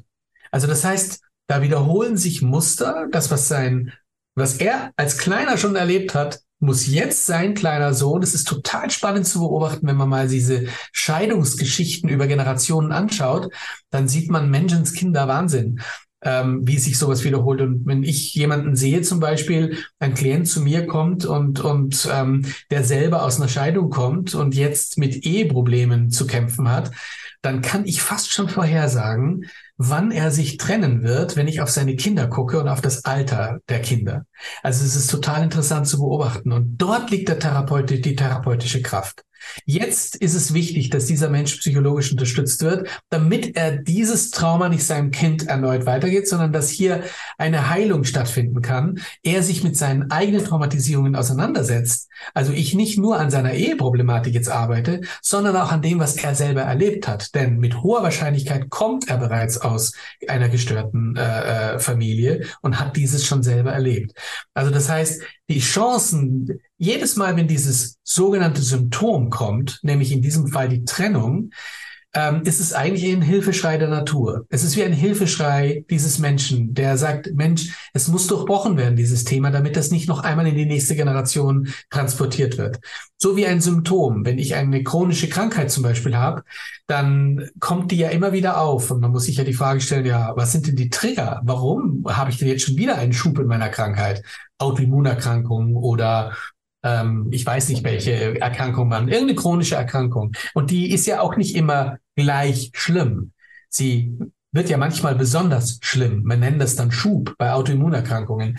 Und da frage ich mich schon, was hat denn den Schub hervorgerufen? Und warum will diese Krankheit eigentlich immer wieder sich zeigen und sagen, Mensch, schau doch mal, was wirklich die Ursache für diese Erkrankung ist und mach doch das Symptom nicht dauernd weg, weil die Schulmedizin, die neigt im Prinzip nur dazu, das Symptom so schnell wie möglich wieder wegzumachen, damit der Mensch wieder in sogenannte normale Lebensformen kommt. Aber in Wirklichkeit ist er ja nicht normal unterwegs, sondern er ist eben ja, entweder traumatisiert oder durch andere Dinge schwer belastet. Und die Krankheit ist eigentlich ein Zeichen dafür, ein Warnsignal. Mensch, bitte guck endlich auf die Ursache, so dass ich nicht mehr kommen muss. Ich körperliche chronische Erkrankung. Und genauso ist es im großen Stil mit dieser Scheidungsgeschichte. Die wird sich auch über Generationen immer wieder wiederholen, bis das Trauma endlich bearbeitet wurde, was da wirklich passiert ist. Aber ist es denn tatsächlich so, dass wenn das Trauma dann angeschaut und behandelt wurde, sich das Muster oder wie auch immer man das jetzt nennen möchte, sich dann aufhört zu wiederholen? Also es muss nicht sein, dass der Mann sich entscheiden lässt und sein Sohn das gleiche durchmacht, wenn er vorher sich mit seinem Trauma beschäftigt? Beziehungsweise wenn er jetzt mit seiner Frau vielleicht wirklich einen, einen Weg finden kann, wo man sich in einer Form entweder zusammenrauft und vielleicht doch weitermachen kann, weil Themen nicht bearbeitet sind in der Beziehung, die hätten längst bearbeitet werden müssen, auf beiden Seiten ähm, äh, aber ich würde auf jeden Fall davon ausgehen, a, wenn man erkennt, dass es ein Muster ist und wenn man Schritte setzt, um dieses Muster dann auch zu bearbeiten, dass wir dann eine ganz große Chance haben, das Muster zu durchbrechen. Vielleicht nicht völlig erledigen, aber zumindest so auszudünnen oder im Buch sage ich zerstäuben, dass es nicht mehr in dieser Wucht und dieser Brutalität Traumatisierungen in den nächsten Generationen schafft. Gilt das auch für, für Dinge, die nur unser eigenes Leben betreffen? Das war jetzt die transgenerationale Variante davon, aber das Beispiel von der Frau davor, die immer wieder wirklich auch Unfälle hat, immer und immer wieder, ähm, lässt sich das ver tatsächlich vermeiden in Zukunft, wenn sie oder wen auch immer das betrifft, ähm, sich mit ihren Themen und, und äh, Traumata beschäftigt und das aufarbeitet? Also eins muss klar sein, wir sind hier ganz am Anfang noch und es wird sehr, sehr viel Forschung natürlich brauchen. Es ist ein erster Hinweis, dass es so etwas gibt. Inwieweit das beseitigt werden kann durch das reine Wissen um das Muster, das wäre ja sozusagen der erste Start sozusagen. Also es könnte ja sein, so wie die Psychoanalytiker und die Tiefenpsychologen sagen, bring unbewusste Aspekte ins Bewusstsein. Ähm, erkenne dich selbst im Sinne deiner Ganzheit und deiner auch unbewussten Prozesse und die werden dann nicht mehr in dieser Form äh, dein Leben bestimmen, weil sie eben bewusst geworden sind, die Themen. Wenn jetzt angenommen jemand zu mir kommt und ich erkenne ein fraktales Muster, das sich entweder über die eigene Leben oder über mehrere Leben transgenerational zieht, dann könnte es in der einfachsten Form sein, dass dieses bewusst machen, wenn ich dem Klienten jetzt rückmelde, gucken Sie mal hin, da ist ja immer wieder musterhaft eine Wiederholung. Und der Patient merkt, hey, interessant, tatsächlich, das ist ja immer wieder, wieder in Musterform aufgetreten, dass damit das Muster auch erledigt ist. Das wäre die einfachste Form der Heilung. Ehrlich gesagt glaube ich nicht ganz dran. Also einfach nur zu sagen, gucken Sie mal hin, ähm, sehen Sie das Muster und der andere sagt ja, dass es dann nicht mehr stattfindet, bezweifle selbst ich. Hm. Ich glaube, es muss, es muss durchaus dann auch mehr bearbeitet werden. Was hängt mit diesen einzelnen Traumatisierungen zusammen, die diese Frau äh, hatte? In welchem Kontext ihres Lebens sind die, haben die stattgefunden? Was war notwendig, dass dieses Trauma jetzt passiert? Sind Umstände so unerträglich geworden, dass sie wie so durch so einen kathartischen Prozess, ein Trauma, das auftreten muss, jetzt wieder beruhigt werden. Ähm, äh, Selbstschädigungen, die stattfinden über das Trauma, die notwendig wurden, äh, weil sich was angestaut hat im Leben dieser Frau. Wie auch immer man das interpretiert und, und das muss man genau angucken von Individuum zu Individuum. Das sind hochindividuelle, hochkomplexe Prozesse.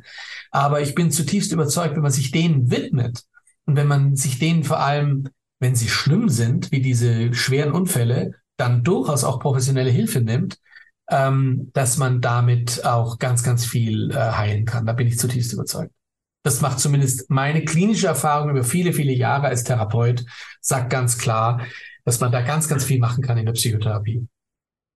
Ich finde das unheimlich wichtig, weil mir diese ganze, ähm, nennen wir sie mal, spirituelle Bubble, die äh, entstanden ist in den letzten Jahren, ähm, teilweise so ein bisschen Sorgen macht und in dieser Bubble sehr, sehr oft von ähm, wir ziehen Dinge, also durchs Universum ziehen wir Dinge an, wenn wir die falschen Frequenzen aussenden.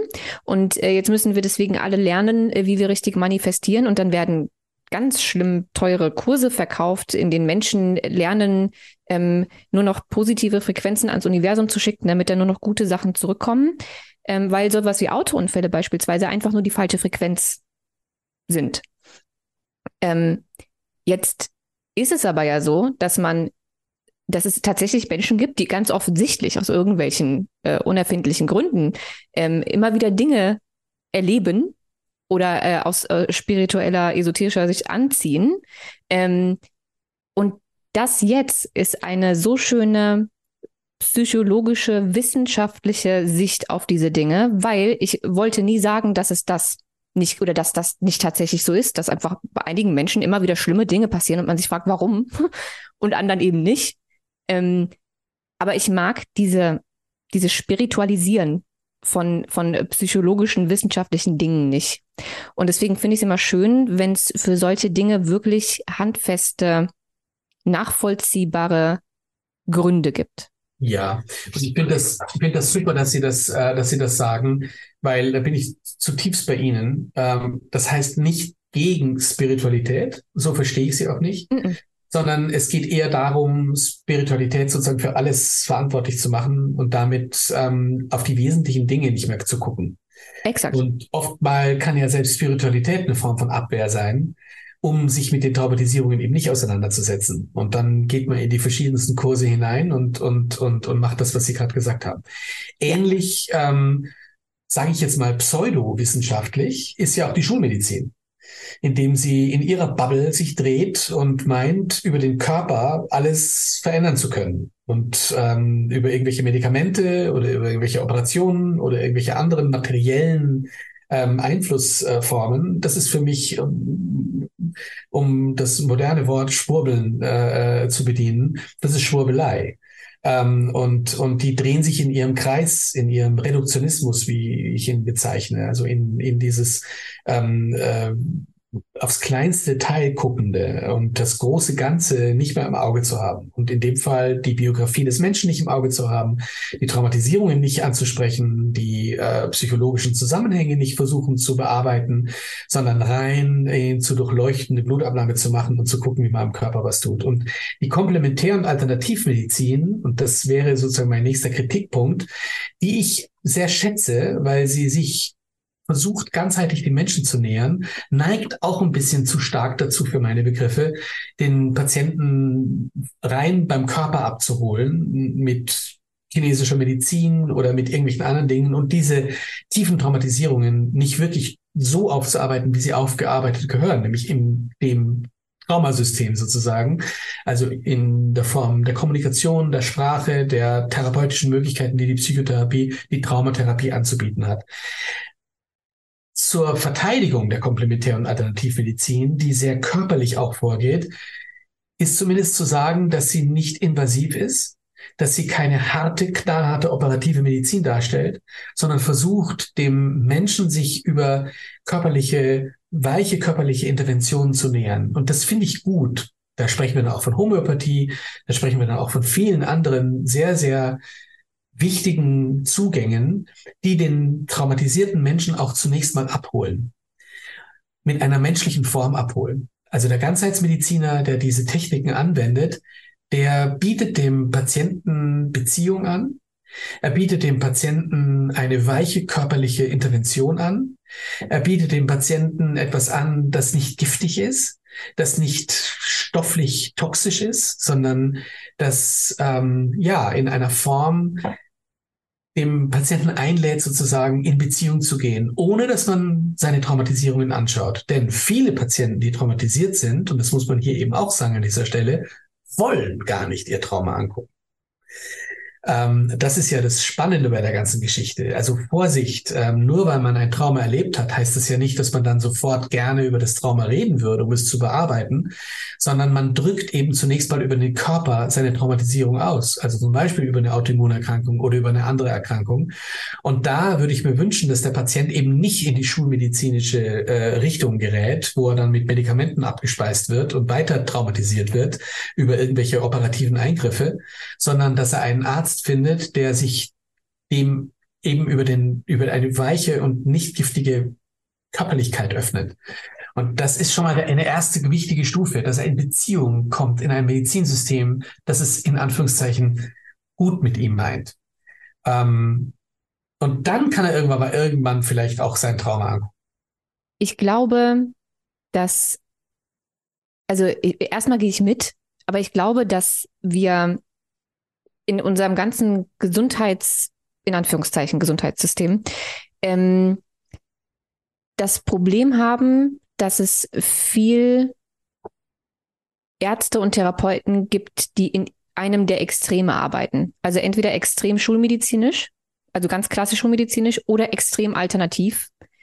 Ähm, ich habe auch schon äh, mit Menschen gesprochen, einfach aus Interesse, die ähm, der Meinung waren, dass es keine körperlichen Ursachen ähm, für Erkrankungen gibt, also gar keine, ähm, sondern alles psychisch ist, ähm, teilweise auch mit, mit ähm, Inkarnationen und weiß der Geier was. Also es gibt auch die Welt und die Bubble, in der zu viel nur auf die Psyche und nur aufs Trauma geguckt wird, weil selbst wenn, also in, in meiner persönlichen Wahrnehmung, eventuell sehen Sie das ähnlich oder auch komplett anders, ist es immer ein Gesamtkonstrukt aus vielen Einflussfaktoren, die dazu geführt haben, dass das Fass irgendwann übergelaufen ist. Ob das jetzt teilweise äh, Ernährung, ähm, Genetik, Kindheit, Trauma, ähm, weiß ich nicht, Vitalstoffmängel etc. etc. etc. Ich glaube, es braucht einiges, bis ein Mensch krank wird. Und ich glaube, dass die Psyche und äh, Traumata ein sehr, sehr großer Teil davon sind, der deshalb so groß ist, weil wir ihn nie angucken und nicht mitbekommen, dass dieses Fass immer noch drei Viertel voll ist, obwohl wir mit allen möglichen anderen Sachen versucht haben, den Rest irgendwie an Stress abzuschöpfen, aber eben vergessen haben, dass auch ein großer psychischer Teil dabei ist. Das ist meine persönliche Wahrnehmung. Und ich ja. glaube, dass wir in, in mhm. beide, äh, also dass beide Richtungen ein, ein Problem darstellen, wenn man nur auf die eine Seite guckt, sowohl psychisch nur auf die eine Seite oder auch, äh, ich habe auch schon äh, mit Leuten gesprochen, die dann irgendwann bei Schamanen waren und bei Energiemedizinern und bei was auch immer. Also sobald wir zu sehr gegen die Schulmedizin gehen und nur in so komplett alternative, wir machen das jetzt alles spirituell, energetisch und ähm, nur noch mit traditionell chinesischer Medizin, oder vielleicht ganz ohne Blutwerte, habe ich auch schon mitbekommen. Ähm, oder aber das komplette Gegenteil. Wir geben für alles, was da ist, Medikamente, gucken uns nur irgendwie die Blutbilder an und das war's. Ich glaube, dass wir von beiden Extremen zu viel haben, anstatt dass sich in der Mitte getroffen wird. Ja, wir müssen aber unbedingt schon auch sagen, ähm, wir reden jetzt von, von einem Geistheiler, von, von jemandem, der sich im Spirituellen, das wäre jetzt das eine Extrem und das andere ist der reine über stoffliche Aspekte arbeitende Arzt, Schulmediziner, der das völlig ausgrenzt. Ähm, wir haben aber was in der Mitte und das ist der Psychosomatiker. Ähm, das ist derjenige, der in eine sprachliche Kommunikation mit einem Menschen tritt und der versucht über eine Bearbeitung, Aufarbeitung von Traumatisierungen dem Menschen einen neuen Weg im Leben zu zeigen. Und ähm, ich würde schon sagen, ja, ich gebe Ihnen total recht, alles hängt zusammen. Aber ich mache ein dickes Aber dazu. Es gibt höher komplexe Einflussfaktoren und es gibt weniger komplexe Einflussfaktoren. Und mhm. die höher komplexen Einflussfaktoren liegen in unserer Beziehungswelt als Menschen. Und wenn unsere Beziehungen von Beginn an in unserem Leben gesund und ausgewogen und flexibel und ähm, wer, aufwertend und liebevoll sind, dann wird weniger Krankheit sein am Ende des Tages. Und wenn es aber anders war, im Gegenteil, konflikthaft, belastend, traumatisierend, harsch, bösartig, dann wird die Wahrscheinlichkeit, dass es zu einer körperlichen Erkrankung kommt später und auch zu einer psychischen Krankheit deutlich erhöht sein. Also es gibt eindeutig für meine Begriffe im Beziehungs- und im kulturellen Bereich mächtigere Einflussfaktoren, was Gesundheit und Krankheit betreffen, als im körperlichen, materiellen, stofflichen Bereich. Die der Körper reagiert auf das andere. Und, und deswegen haben wir auch Einflussfaktoren vom Körper. Ist völlig richtig. Ich meine, unsere Hormone machen durchaus was. Äh, Frauen können ein Lied davon singen, äh, Männer eigentlich auch. Nur äh, haben wir es wahrscheinlich nie gelernt, uns auch mit unseren äh, hormonellen äh, Themen äh, mehr auseinanderzusetzen. Aber Tatsache ist, wir wissen das ja. Und wir wissen, wenn wir eine Infektion durchmachen, ähm, wenn wir Schmerzen haben, hat das einen enormen Einfluss auf unsere Psyche. Gar kein Thema. Aber es ist Feedback. Es ist eine, eine Rückkopplung von dem, was eigentlich ursprünglich von oben kam, von der Beziehung, von der Gesellschaft und so weiter. Also ich würde schon eher sagen, dass Gesellschaft und Kultur die größten, wichtigsten, mächtigsten Trigger für Gesundheit und Krankheit sind. Also das, was da ganz, ganz oben ist, das ist das, was am mächtigsten uns äh, in der Medizin betreffen, betrifft. Und da sind wir überhaupt nicht in unserer Schulmedizin. Überhaupt nicht. Da bin ich auch äh, tatsächlich bei Ihnen. Deswegen hatte ich das, das Fassbeispiel. Ich hatte ja gesagt, drei Viertel ja. voll. Ja. Sowieso schon. Ja. Mit allen möglichen biografischen äh, Themen. Ja. Mhm. Weil, ähm, und da sind wir wieder beim Thema äh, Stressmedizin und auch Psychoneuroimmunologie. Alles, wie genau. ich die, die Welt heute wahrnehme, alles, was mich jetzt stresst, ja. nehme ich ja nur so wahr aufgrund meiner Biografie. Total. Das heißt also, mein komplettes heutiges Leben und alle Beziehungen, die ich führe, alle Entscheidungen, die ich treffe, basieren ja auf dem, was bisher in meinem Leben passiert ist. Genau. Das, was mich heute stresst, stresst mich nur, weil ich es so gelernt habe und weil ich die Welt eben so sehe, wie ich sie sehe. Und jemand anderes in der gleichen Situation wäre vielleicht gar nicht gestresst. Oder weit weniger, richtig. So, und da sind wir dann wieder beim Thema Psychoneuroimmunologie, weil dieser Stress, den ich mir ja selbst mache, beziehungsweise der biografisch irgendwann mal angefangen hat, weil ich eben meine Wahrnehmung so habe, wie ich sie jetzt habe, geht ja wieder auf mein Nervensystem, auf mein Hormonsystem, auf mein Immunsystem und schon habe ich mehr Stress und auch mehr Stresshormone, als ich sie vielleicht hätte, wenn ich biografische Themen aufgearbeitet hätte und in dieser Situation es nicht mehr so gestresst wäre. Ja, absolut. Deswegen, ja, deswegen ähm, ist auch das einfach, ich glaube, es ist enorm wichtig, sich mit sich selbst zu beschäftigen. Das heißt ja nicht, dass ich jetzt der Meinung bin, dass jeder sofort zur Psychotherapie gehen müsste. Wir haben sowieso zu wenig Therapieplätze. Mhm. Aber ich glaube, dass es wichtig ist, sich mit seiner Biografie auseinanderzusetzen. Haben Sie denn einen Tipp, wie man sich jetzt mit seiner Biografie so beschäftigt, dass man eventuell diese Muster findet oder was damit anfangen kann? Wie, ja. Wenn ich mich noch nie damit beschäftigt habe, was ja. sind jetzt meine ersten Steps? Was würde ich machen? Also zunächst einmal muss man trotzdem die Warnung aussprechen, wenn jemand psycho, psychisch krank ist, eine Depression hat, ähm, eine Angsterkrankung ähm, oder eine posttraumatische Belastungsstörung oder was auch immer, dann würde ich davon abraten, diese ähm, Dinge allein zu tun. Und, und, und ähm, weil ich glaube auch, dass es dann ganz, ganz viele ähm, Schutzmechanismen gibt, die diese Menschen haben, dass sie das gar nicht sehen, was da alles passiert ist, um sie dann letztlich depressiv werden zu lassen. Also ich glaube, diese Menschen sollten sich Profis holen. Ähm, jetzt gibt es die aber natürlich nicht. Das werden wir zwar jetzt hier nicht lösen. Ja, das ist ein nee. gesellschaftspolitisches Problem, gesundheitspolitisches Problem. Das ist eine kaputte Medizin, von der wir gerade reden, die alles setzt auf Körper und auf Stoff und auf Genetik und auf Moleküle und den Menschen dabei vergisst. Ähm, wir können nur hoffen und dafür protestieren und auf die Straße gehen, dass diese Medizin und diese Kultur, die den Menschen eben rein materiell sieht, dass die sich endlich verändert. Dann wird sich nämlich sehr, sehr viel verändern. Nicht nur die Medizin. Würde sich der Umgang unter uns verändern, dann würde ganz viel Neues, Gesundes und Gutes stattfinden. Und da sind wir noch nicht sehr weit, ehrlich gesagt. Und Corona hat es ja für mich sehr gezeigt. Ähm, also, wir reden jetzt mal nicht von den Kranken. Wir reden jetzt von denen, die da sitzen und sich sagen, hey, mir geht's eigentlich ganz gut und ich möchte aber trotzdem was über mich lernen.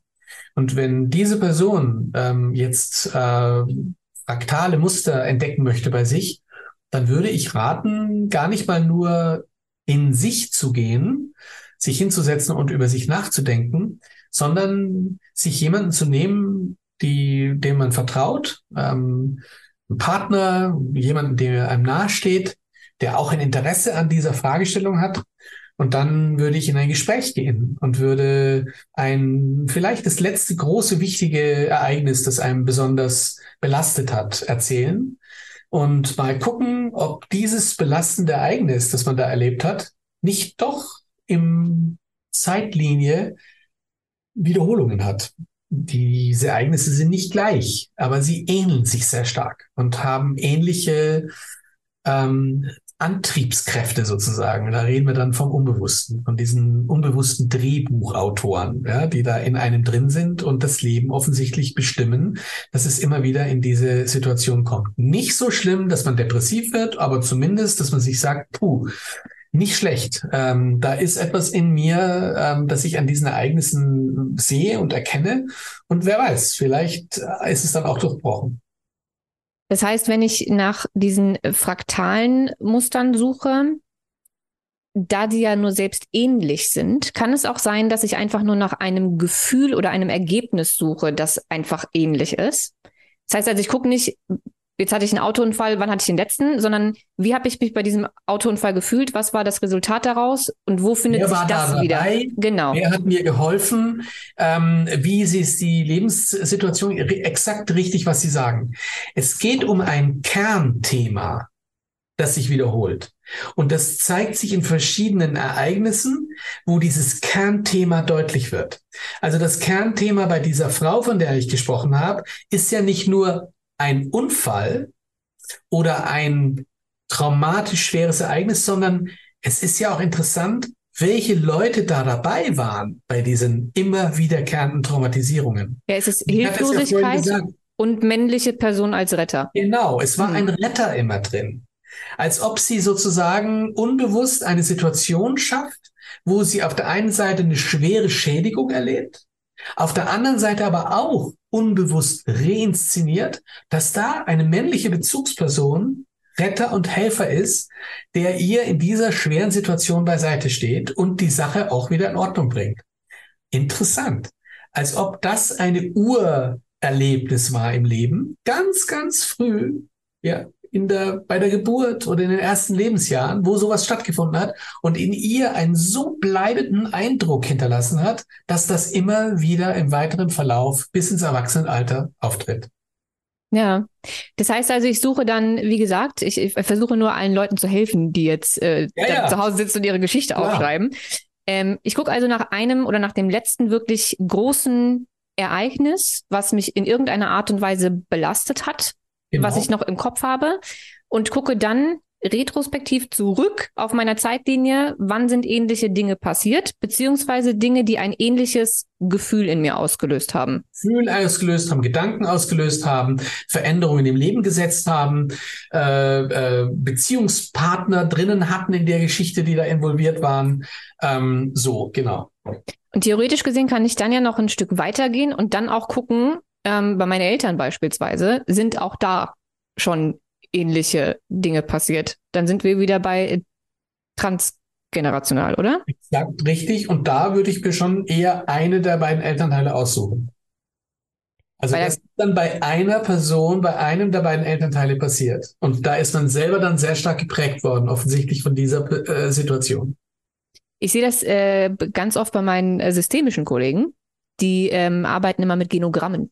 Mhm direkt am Anfang, um zu gucken, ähm, wo wiederholen sich da eventuell äh, Themen auch im Stammbaum, einfach um genau. zu gucken, wo, wo, wo war das schon mal. Das ist ja letztlich eine fraktale äh, ähm, Herangehensweise. Nur hat man es bis dato eben nicht so benannt und so geometrisch benannt, die Systemtheoretiker am ehesten, würde ich ganz ehrlich sagen, ja. weil die natürlich mit Fraktalen und mit diesen ganzen nichtlinearen und komplexen Phänomenen durchaus zu tun haben. Aber ähm, äh, viele andere Therapeuten arbeiten ja auch sowieso schon längst mit Mustern und bekommen jetzt sozusagen an die Hand, dass das Ganze nicht einfach nur äh, irgendwas zusammengezimmerte ist, was man sich überlegt hat, sondern dass das durchaus sogar ein Naturphänomen sein kann. Darum geht's. Gibt es denn, wenn ich jetzt äh, Dinge auflösen möchte, die ich, die ich sehe, ähm, irgendeine Therapieform oder auch eine Traumatherapieform, von der Sie sagen würden, dass sie besonders hilfreich oder besonders gut ist? Oder ist es mehr so ein Hauptsache Therapie? Ja, also ich, ich, ich würde sagen, Therapien, die hauptsächlich die Symptome wegmachen wollen und ähm, nicht die tiefen Ursachen im Blick haben können oder wollen, die würde ich in diesem Zusammenhang nicht an die erste Stelle setzen. Also sind wir weg von Verhaltenstherapie? Und ich würde sagen, richtig. Also eine Therapieform, die, die mir jetzt hilft, weil mich das Symptom so belastet und ich möchte es jetzt nicht mehr haben. Zum Beispiel ein Zwangssymptom oder ein Angstthema, Panik äh, oder auch eine Phobie da kann man ja durchaus sagen, okay, dann nehme ich mal das Medikament ähm, im psychischen und mache eine verhaltenstherapeutische Intervention. Die dauern auch in der Regel nicht besonders lange und haben Tricks und, und ein Werkzeugköfferchen, mit dem ähm, dann versucht wird, dieses Symptom wegzumachen. Wohlwissend, da warne ich dann eben als, äh, als Therapeut, wohlwissend, dass da aber eine Ursache dahinter steckt, die vielleicht oder mit hoher Wahrscheinlichkeit jetzt nicht bereinigt wurde, sondern es wurde letzten Endes nur dafür gesorgt, dass sich der Patient besser fühlt und die Symptome verloren hat. Aber die Wahrscheinlichkeit, dass die Symptome wiederkommen, vielleicht in anderer Form, ähm, ist relativ hoch, solange die Ursache nicht bearbeitet wurde und beseitigt wurde. So. Das heißt, ich würde eher für Therapieformen plädieren, die von Beginn an sich sagen, wir sind viel mehr interessiert daran, an den Ursachen dieser Symptome, die sie haben. Und wir sind gar nicht so daran interessiert zunächst, dass diese, diese Symptome weggehen, weil sie uns ja auch einen gewissen Hinweis darauf geben, ähm, auf die Ursachen. Also wenn wir die Symptome jetzt schnell wegmachen würden, zum Beispiel durch ein Medikament, ähm, dann würden wir uns diese, Informationen und die Daten sozusagen nehmen, die uns vielleicht dorthin bringen, wo dieses Symptom erstmals aufgetreten ist und wo die Ursachen eigentlich verborgen sind, oder? Also äh, tiefenpsychologische, psychodynamische äh, Psychotherapien, Psychoanalysen, das sind so die, denen ich mich näher fühle, weil die mit unbewussten Prozessen dezidiert arbeiten. Das gehört zu deren ja, Rüstzeug. Ähm, und diese Therapeuten sind auch sehr oft ähm, selber in Therapie gewesen über lange Zeit, haben Selbsterfahrung und können dieses komplexe Spiel, das sie mit dem Patienten haben, ähm, wo der Patient einem ja auch äh, einwickelt in dessen ähm, Problematik, besser damit umgehen, haben gelernt, sich ähm, auch mal innerlich zurückzuziehen und, und zu mal zu gucken, sozusagen, woher kommt denn das, was jetzt da gerade passiert mit mir und dem Patienten? Ist das jetzt der Patient oder bin das ich? Ähm, äh, was sind die Anteile dessen, wie wir unsere Beziehung gerade leben? Und das sind für mich fundamentale Zugänge in der Psychotherapie, ähm, die einen hohen Heilungswert haben, ähm, weil letzten Endes erst dann der Psychotherapeut, wenn er sich selbst im Griff hat, auch heilsam sein kann für den anderen. Das ist ein so, so wichtiger Satz, den Sie gerade gesagt haben, weil ich das äh, immer wieder sehe, dass das leider nicht bei allen der Fall ist. Ähm, bei allen, äh, sowohl Coaches als auch Psychotherapeuten, ähm, die das äh, aus irgendwelchen Gründen aber auch nicht wirklich sehen bei sich selbst und dann die Prozesse mit den Patienten und oder Klienten nicht so sind, wie sie sein könnten. Ähm, und ich das immer super schade finde. Das heißt also, sollte uns jetzt äh, der ein oder andere Therapeut oder Coach zuhören, ähm, war das, glaube ich, auch nochmal ein wichtiger Hinweis an dieser Stelle. Genau, das, das, das Traurige an der Geschichte ist ja, dass dann so misslungene Therapien dann durchaus auch für den Patienten den Eindruck hinterlassen, naja, Psychotherapie hilft ja eh nichts. Ja. Und da war nicht schwer davor. Also ähm, Psychotherapie ist ein fantastisches Instrument, in Anführungszeichen, ähm, um äh, den Menschen ganzheitlich zu begegnen in einer Heilform und heilsamen Form äußerst mächtig und und und und möglich. Ähm, aber wie gesagt, äh, es gibt eben auch sehr sehr viele, wo ich sagen würde, lieber Finger davon lassen, weil das führt in die falsche Richtung. Das führt zum Teil auch zu Retraumatisierungen. Ja. Äh, also wenn ein Patient etwas Schlimmes erlebt hat im Leben, dann kann es durchaus passieren, wenn er beim falschen Therapeuten landet, dass es zu einer wiederholenden, da sind wir wieder bei den Fraktalen, also selbst Therapien können einbewoben werden in ein dramatisches Leben, äh, wo auch eine therapeutische Beziehung durchaus missbräuchlich sein kann und einem ja wieder das erleben lässt, was man schon mal hatte. In, ja. einer, in einer neuen Gewand. Aber der Kern ist der Missbrauch. Ja, ja, es ist schade. Es ist schade, dass, dass sowas leider auch gar nicht so wenig äh, passiert und deswegen auch ganz, ganz viele Menschen gar keinen Zugang mehr zur Psychotherapie haben oder sich weigern hinzugehen oder aufgehört haben, daran zu glauben, weil vielleicht entweder ein Therapeut oder eine ähm, Methode nicht funktioniert hat oder irgendwas noch schlimmer gemacht hat ähm, und dann einfach die Angst und äh, die Abneigung relativ groß geworden ist zu einem eigentlich ähm, sehr, sehr wichtigen Bereich für, für unsere Gesundheit und auch aus prä präventiver Sicht, wie ich finde. Total. Absolut. Okay. Dann eine letzte Frage noch, die mich persönlich interessiert.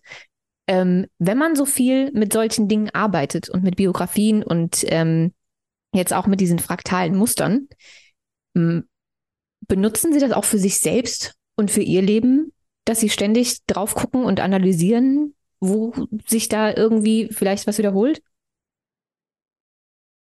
Es scheint so zu sein, weil meine Familie mich immer wieder darauf hinweist, dass ich eigentlich aufhören soll, ähm, zu stark mit diesen Dingen in Beziehungen unterwegs zu sein. ja, kann ich mir vorstellen. Ja. Ich glaube, ich, bei mir ist das zumindest so, dass ich mich äh, so viel mit solchen Dingen beschäftige, weil es so interessant ist. Ähm, ich glaube, da, da kann man nicht ganz so raus.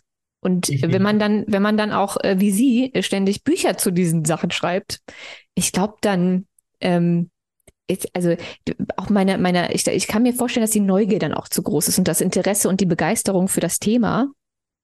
Ja. Dass man das eben in sein Leben einbaut. Richtig. Und, und auch ganz schwer davon wegkommt und es ist auch okay so. Ich sehe es auch nicht als Problem, aber wichtig ist, dass einem das auch gesagt werden kann, dass man vielleicht manchmal ein bisschen mehr alle fünf gerade sein lassen soll mhm. und einfach nur leben soll und nicht immer alles hinterfragen. Ja, dann ähm, bedanke ich mich ganz, ganz ja. herzlich für diese ähm, wunderschöne Unterhaltung, die hoffentlich ganz, ganz, ganz vielen Leuten ähm, geholfen hat und äh, sich jetzt alle hinsetzen mit Blatt und äh, Stift und anfangen, sich ihre Biografien anzugucken. Vielleicht sollten Sie davor noch Geometrie der Seele kaufen. Das ist eine ganz hervorragende Idee. Ich bin zwar erst zur Hälfte durch, aber ich würde es jetzt schon empfehlen. Ich finde es okay. super, super interessant. Ja, super. Danke. Vielen Dank für die Unterhaltung. Vielen Dank für das Buch. Und äh, an alle, die zugehört haben, wir hören uns äh, in zwei Wochen wieder. Und äh, den lieben Professor Dr. Dr. Schubert ähm, hört ihr auf jeden Fall auch nochmal, weil ich habe ihn ja vorhin schon nochmal ja. eingeladen zum genau. Beziehungspodcast. Alles klar. Gut, dann haltet alle die Ohren steif. Wir hören uns in zwei Wochen.